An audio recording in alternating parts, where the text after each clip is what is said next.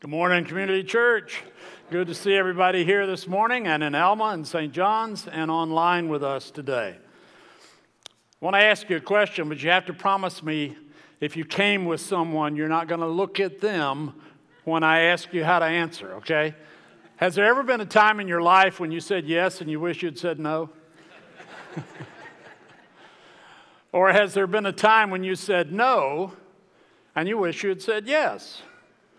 The Bible is very clear. It says, let your yes be yes and your no be no.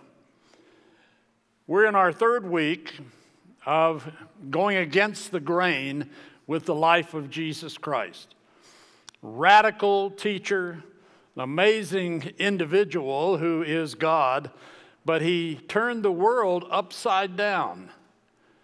And we saw in our first week together that he was introduced to the world in his public ministry through the work of John the Baptizer. John the Baptist baptized Christ in part against his own will, but he knew he was commanded to do so. So John said yes, and he did what he was called to do. You may remember that the Spirit of God then came upon uh, Jesus at that moment, and he said, This is my Son, in whom I am well pleased.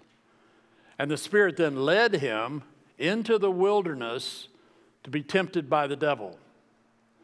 But he was victorious through those three statements of temptation, and he began his ministry. You see, Jesus had said yes to the Father. He had said, when that council of God met in a time we don't even understand, and it was decided that God would create man and he would give man this opportunity at life as an image bearer of God Himself, he knew that man would fall into sin. He would choose to disobey God, but God is so gracious and merciful that He made the choice to send His Son. And when He said, I'm going to send you, thinking that may be how it happened, that Jesus said, Yes. I will go and seek and save the lost. I will go and establish your kingdom, the kingdom of God, the kingdom of heaven. I'll bring it to earth. Yes, I'll do these things, no matter what it cost me. Because he understood obedience to the Father's will. And so his public ministry begins. And where did he start? In the synagogues. He would go into a synagogue and he'd be given the privilege of a visiting rabbi to read the scripture or to speak in reference to a scripture. But he was a little different because every time he touched the scripture, something came out of his mouth that the people had never heard before, that they didn't understand. And then he begins doing the miraculous. People are healed, demons are cast out.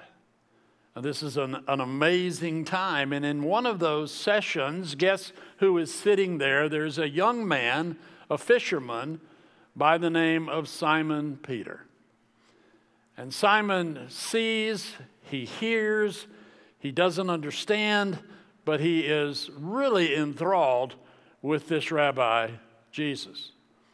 And so, after one of these encounters, Peter says, Would you come home with me and I'll feed you this afternoon. And they go to Peter's home, and Peter's mother in law is sick. Now, I don't know if Peter didn't know how to cook or whatever, but he knew he was in a dilemma because here's his sick mother in law who usually provides everything in the house. And Jesus went to her, and she had a fever. He rebuked the fever. The fever left her, and the Bible says she got up and she began to serve them. What an amazing thing to invite this guest into your home and to have this the beginning of things that Jesus would do. Sunset comes. The crowds have heard about Jesus. Many have followed him from the synagogue. And he is continuing to do what he does. He's healing people, he's casting out demons. It's an amazing time to be present with that. And now night falls. And Jesus is certainly getting tired because he's been doing this all day. But he continues through the night, and as the sun begins to rise, we're told that he goes off to a place by himself. Now, you and I know, because we've read other parts of the scripture, that Jesus spent a lot of time praying. He wanted to be in constant communication with the Father so that he would understand exactly what it was that he needed to do and get done. Well, in this case, he goes off, but the crowds won't let him alone. You can imagine if you and I heard that someone was at uh, Lake Isabella and there were healing people, that we would say, I think it's time. We're going to cancel church. Let's all go out there if this is in fact Jesus doing this in that day and age. And so they did. They just, they flocked and they flocked. They just continued to come, and we can understand why. So Jesus is there, and the lay of the land at Lake Gennesaret was very interesting because it was almost like an amphitheater, like a, a stadium setting where the grounds just rolled up from the lake, and the lake was flat down here. So Jesus is there, and he looks at the crowd, and he sees two boats over here that are probably anchored, but they're right at the edge of the water. And he goes over and he gets into the one where Peter happens to be seated. Now, they have been getting their nets back in order because they fished all night. They didn't catch anything, but they fished. And as he's sitting there, Jesus understands something that Peter didn't know, and many of us didn't know until today, and that is that do you know that sound travels at 1,500 meters a second over water, only 340 a second over land? So, wasn't he wise that he got out onto the water? He had him row out a little bit so that when he would speak, his voice would go across the waters and up onto the land. And the people could hear every word he said. Now, he took the style of what's called the peripatetic teacher. That is, the teacher sat and everybody else stood. I like that idea. but that's the way he did it. So he, he sat down in the boat. Let's read from the Gospel of Luke, chapter 5, the first three verses. One day, as Jesus was standing by the lake of Gennesaret, the people were crowding around him listening to the word of God. He saw at the water's edge two boats left there by the fishermen who were washing their nets. He got into one of the boats, the one belonging to Simon, and asked him to put out a little from shore. Then he sat down and taught the people from the boat. What did he say? Better yet, your question is how long did he preach? I'm not sure what he said, but in the Gospel of Matthew, Matthew captures a few times that Jesus is preaching, and he's almost always preaching about the kingdom of God, about the coming of the kingdom. The kingdom is at hand, the kingdom is in your midst, and he's speaking of himself also as the king. Now, picture Peter is sitting in the boat. He's rowed out a little bit into the water, and he's listening to what Christ is saying. He's heard him speak in the synagogue, but he's still absorbing all this information. And we know this it would have been a radical message. It would have been a message that penetrated the hearts of the people, and I'm sure contained in that message would be thoughts like this Don't follow the teachings and traditions of men. Don't become religious. I want you to have a relationship with me. I really believe that was the approach that Jesus was taking. It was radical. He was opposing Jewish theology. Here he was bringing a new idea, turning upside down everything else that was happening in the religious world. But he understood that he did not want them to depend upon rules. He wanted their yes to be yes, but their yes to be in relationship to him. Now, let's imagine Peter's thinking, just imagining it. He had gone to the synagogue yesterday, taken Jesus home that evening. Jesus was fed there. Jesus continues to work, but Peter has to go to work, and so he fishes all night. And the next day he's coming in. It's time for him to get everything prepared for tonight's work, but it's time also for him to go home and rest. He's tired. But he's hearing this message, and it stirs something in him. He's not real sure what he's listening to. He doesn't give a response to what he's hearing. He does what you and I do so often. When we are hearing the Word of God, we want to evaluate it, we want to calculate what it means, we want to reason our way into an understanding. That's hard to do because you and I are called to believe by faith in order to understand. Don't try to reason your way to God. Peter's a little conflicted because when God is speaking, if you say no to what he's asking of you, you will never know what you're going to miss. If you say no, you'll never figure out what you missed. But if you say yes, Uh, you will be so excited that you didn't miss what God does in your life. Peter knew that Jesus was different.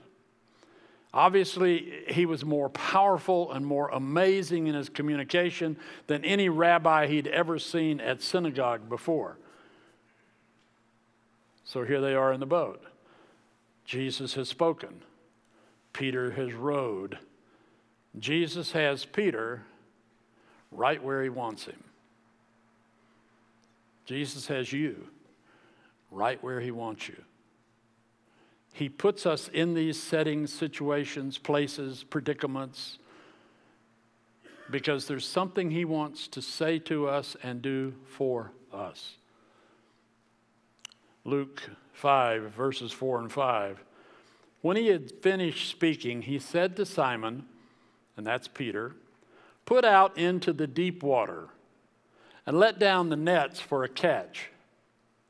Simon answered, Master, we've worked hard all night, haven't caught anything. But because you say so, I'll let down the nets. Jesus does the unpredictable. Peter probably thought, well, he finished, we're done, I can row in, you know, everything's ready for tonight, I can go home and get some sleep. But Jesus says, Why don't you row out a little further into the deep? Now, back to Peter. Here's Peter's thinking. All right, wait, wait a minute. In the daytime, fish go deep to get away from the heat of the sun. In the nighttime, they come to the surface. And then when we cast our net, the net doesn't go all that deep as we draw it in. We can't get to the bottom. We didn't even catch any fish last night, so there are probably not any fish around right now. You think he was thinking that? All the excuses that I can come up with to keep from doing what God says I should do. But then I'm smart. You know, I can reason my way out of this situation. But Peter is also smart, and Peter is saying now, I did see him do some miraculous things, and he's had some powerful words. And wow, he, he healed my mother in law, so maybe it's okay if I'm a water taxi for Jesus. I'll do what he wants me to do. So he says, you know, nevertheless, but I'll do it, Lord. I'll, I'll row out and I'll cast it out there. Peter is exemplifying how you and I deal with God in our lives.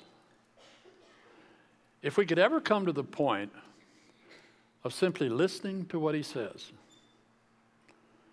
and in that quiet time, in that silence with God, ask Him to really explicitly tell me, what is it you want me to do? How do you want me to do this? And then say yes. Let your yes be yes. Because if you say yes, you're bound for an amazing life. If you say no, you have no idea what you missed. So, in spite of all the truth that Peter thought he knew about fishing, and maybe, maybe he was thinking this, he didn't say this, so don't ever say I said he said this. But maybe he thought this yeah, look, I'm a fisherman, you're a rabbi. I'll do fishing, you do rabbi.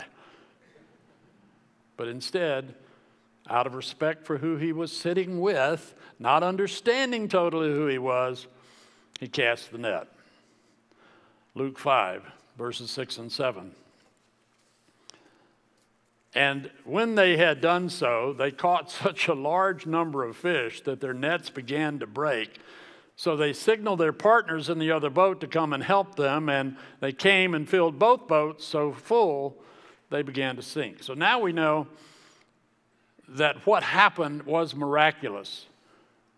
That Jesus, in his domain as the creator of all the universe, that he simply spoke to the fish and said, It is for this purpose that I have created you. Come forth. And now they, they couldn't handle the numbers that have come forth. There was a tension in this conversation between Jesus, who is God, and Peter. There's always a tension between you, me, and him. Why? Because he's the sovereign king of the universe. He created all things. I am a creature created in His image. He loves me, He loves you more than anything else He ever created. But still, there's a tension. I'm standing in front of God, and God is speaking, and I'm questioning.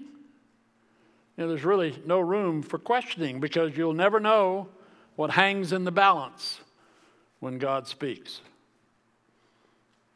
Has He been speaking to you lately? One of the great illustrations in Scripture is that of a man named Abraham, one of the patriarchs, one of the early people in the history of the Bible. And Abraham is working and his family is all together, and he hears from God, and God says, Abraham, I need you to go to a place, leave where you are, and I'll tell you where you're going after you leave. Now, wouldn't you question that? What do you mean, God? I got to pick up my whole family and everything I own and move? I don't even know where I'm going. But Abraham said yes. And then God said, I'm going to give you a son. And that son is going to be the one who establishes my kingdom. Through his line, the kingdom of God will be established. But Abraham was light on faith, and so Abraham and Sarah decided he would just have a different son and see how that worked because he was tired on waiting on God. And when he's 100 years old, and Sarah laughs at the idea, God brings forth their son. And Abraham reluctantly said yes. But then a couple of decades pass, and God says to Abraham, Now, give me your son, your only son, the one whom you love. Taking him up on a place that I will show you, familiar words to Abraham, and there sacrifice him to me. And in the scriptures, there's no hesitation on the part of Abraham. The Bible just skips from that statement to the next statement that says this The next morning he rose early and took his son and the servants, and they headed toward that mountain. Why? Because Abraham understood the power of yes, the power of hearing from God and responding in the positive, not even understanding what it meant, but having enough faith to believe. And that faith was counted to him as righteousness, not because of something he did, but because of the one in whom he believed. Peter was just beginning those early baby steps of believing that Jesus is who he says he is. And every time he took that little step, more faith was poured into him, and more of the miraculous acts of God began to surround him. What do you lose if you say no? I know what I would have lost because I said yes. And so I have the joy of 49 years of following Jesus Christ because he's leading of all of his blessings and his mercies and his faithfulness and his deliverance, his healings. I've seen them over and over and over. I've seen them in my life, the life of my family members, the lives of people all over the world where God has sent me. I've seen this. What a faithful God we have. That's why my life verse comes from Lamentations 3 22 and 23. If it were not for his loving kindness, we would be consumed, but every morning his mercies are new. Great is his faithfulness unto us. I am so glad I said yes.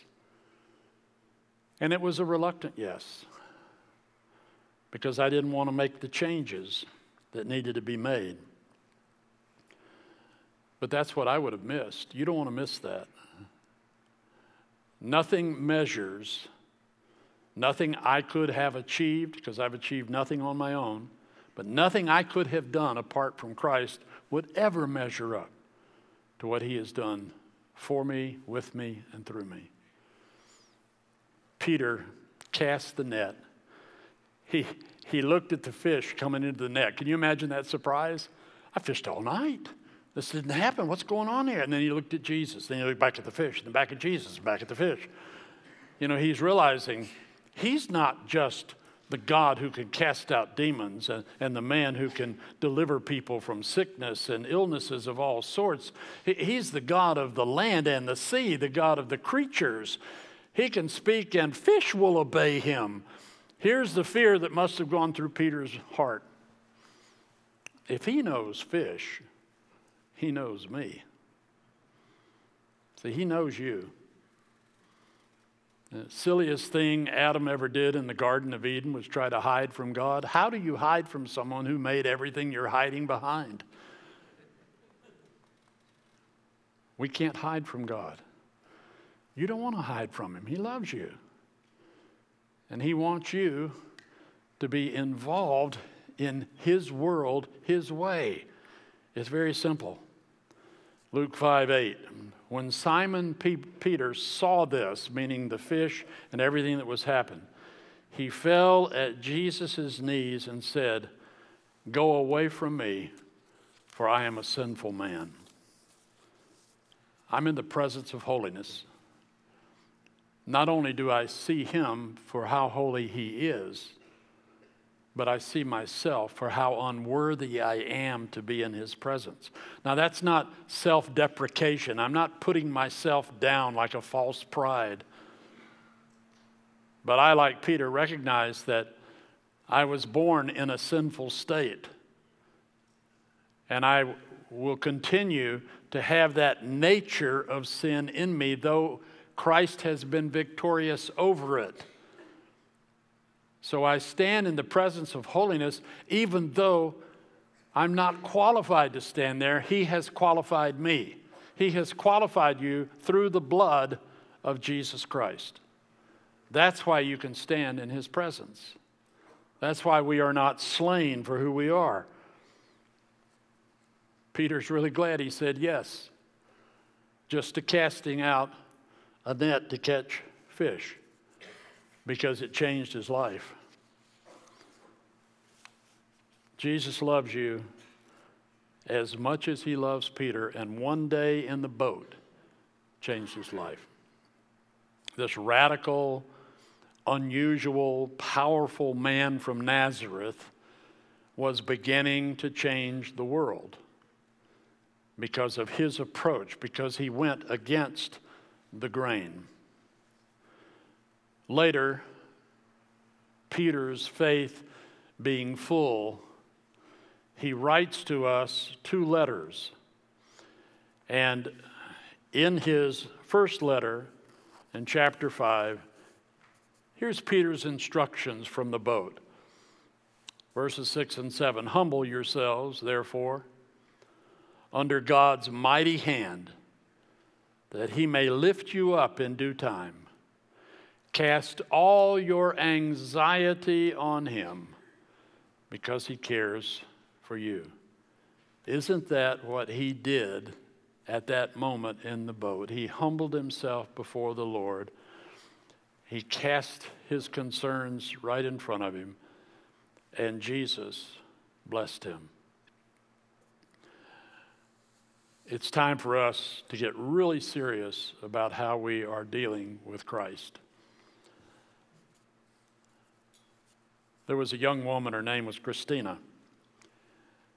She was a perfectionist by admission. And she said the problem with perfectionism is that you know you're not, but you keep striving after it. Now, I have a few quotes here from her that I want to share with you because it really sets up what God wants to accomplish today as we walk against the grain. Christina said this. See, she, she went to the university. She was an unbeliever, but she had a roommate who was a believer. Dangerous mix for the unbeliever. She said she kept inviting me every Thursday night to this youth group thing that met, and I didn't go for over two years. She didn't go. But she said, then one night I finally said, All right, I'm going to go. Here's her quote At the event, I sat opposite a girl who was giving her testimony with the group. I'd never heard anything like it. I didn't understand a lot of what she was saying, especially the part about Jesus. I hadn't thought much about Jesus before that day, other than looking at him on a stained glass window outside our local church I didn't know he was the Son of God, and I certainly didn't know what dying for our sins meant. But what got me the most was her story of life change. She once had felt as lost and lonely on the inside as I felt, and now she felt peace. I couldn't stop thinking about that. And then the most painful and oddly beautiful month of my life happened. Good began slowly and painstakingly, and God was revealing to me the depth of my sin, literally the worst nightmare of any perfectionist. I saw for the first time in my obsession with perfections my constant comparison game with those around me, my selfish ambition and cruel tongue. He brought me to himself in his perfect way and timing until I couldn't refuse him anymore. So on my bathroom floor, I was brought to my lowest point, crushed under the weight of my sin. I prayed, God, I cannot do this anymore. Jesus, take my life, make me yours. I want to be yours. God loved Christina enough to patiently walk her through this entire process. But I'm struck by her roommate who invited her into the boat. I remember the phone call that invited me into the boat. I remember my pastor calling and saying, I missed you today in church. And from that day forward, my life turned around. Are you in the boat? Have you invited anyone into the boat? Today's the day to recognize that if you say yes to living the rest of your life with Jesus, that you will be blessed beyond your imagination. But if you say no, you'll never know what you missed. So, in a moment, I'm going to invite you to come into the boat.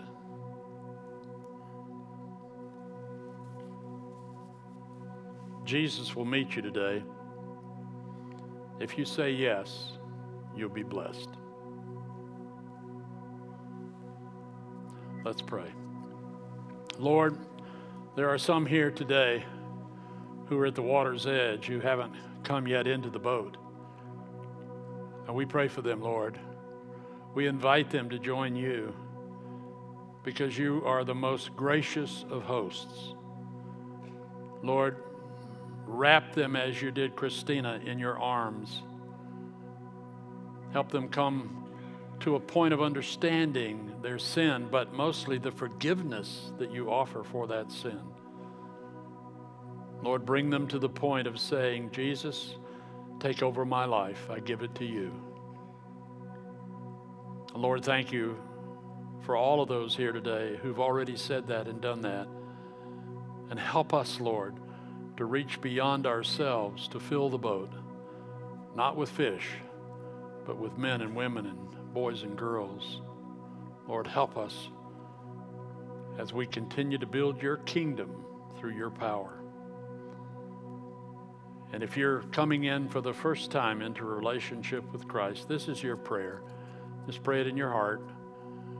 Lord, forgive my sins, clean me up, turn me around. Take over my life, Jesus, and show me how to live for you. Thank you, Lord, for being with us this morning. Thank you for Peter's adventure in the boat. And thank you for your love. We pray it in Jesus' name. Amen. Now, if you happen to pray that prayer this morning, we have for you out at our Connect tables uh, some new believer packets that will help you understand the next way to go. In the meantime, we're going to give one of the great songs that I love. We're going to worship God with it because, as I mentioned in the message, it is through the blood of Christ that we have been given our salvation. So, why don't you stand and let's worship together?